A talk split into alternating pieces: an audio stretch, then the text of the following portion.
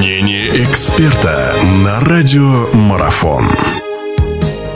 Друзья, наш эфир продолжается. Мы сейчас будем говорить вновь о спорте, о баскетболе. Баскетбол у нас на повестку дня выходит. Очередные матчи будут сыграны на этой неделе в Евролиге УЛЕП. И вот так сошлось в очередной раз, что у нас два российских клуба, кое выступают в одной группе, в группе F, ЦСКА и Локомотив Кубань, очный поединок между собой проведут. У нас в гостях Виталий Носов, наш прославленный баскетболист. Мы поговорим сейчас о выступлениях армейцев, о выступлениях Локомотива.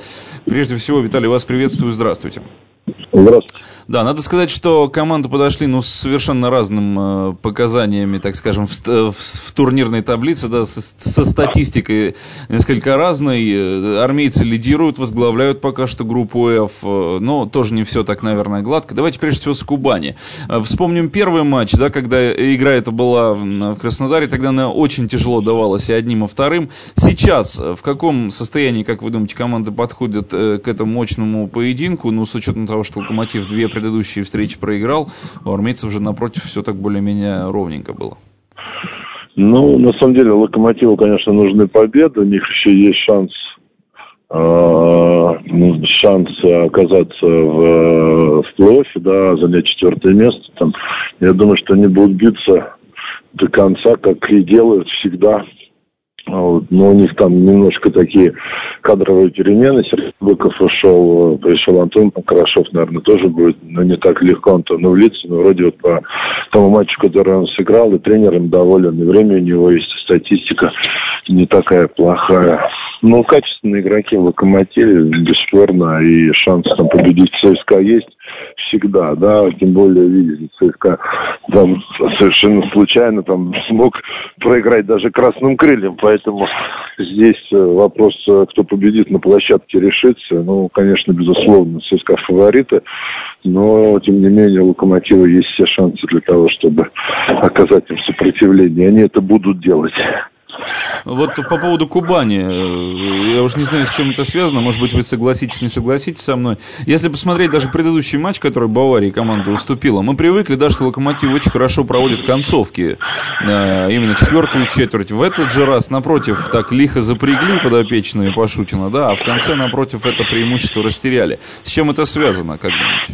Ну, вы знаете, это спорт, мяч круглый, все бывает в этой жизни, да, и лихо запрягают и теряют. Это, ну, так, так случилось, да, но очень много игр в концовке э, выиграл Локомотив, но, наверное, настало время там и проиграть, это, ну, ничего страшного, ну, проиграли, проиграли, старались почти силы, тем более Бавария не зря попала в топ-16, достаточно опытная команда, из нормальных игроков и сильных.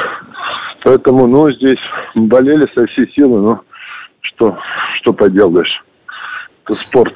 Хорошо. Э, касаемо Панкрашова, да, вы сказали о нем. Вообще, насколько это игрок, э, игрок локомотива, ну, так скажем, потому что много вызывало споров, как он действительно вольется. Вы сказали, да, что действительно он, в общем и целом, неплохо смотрелся.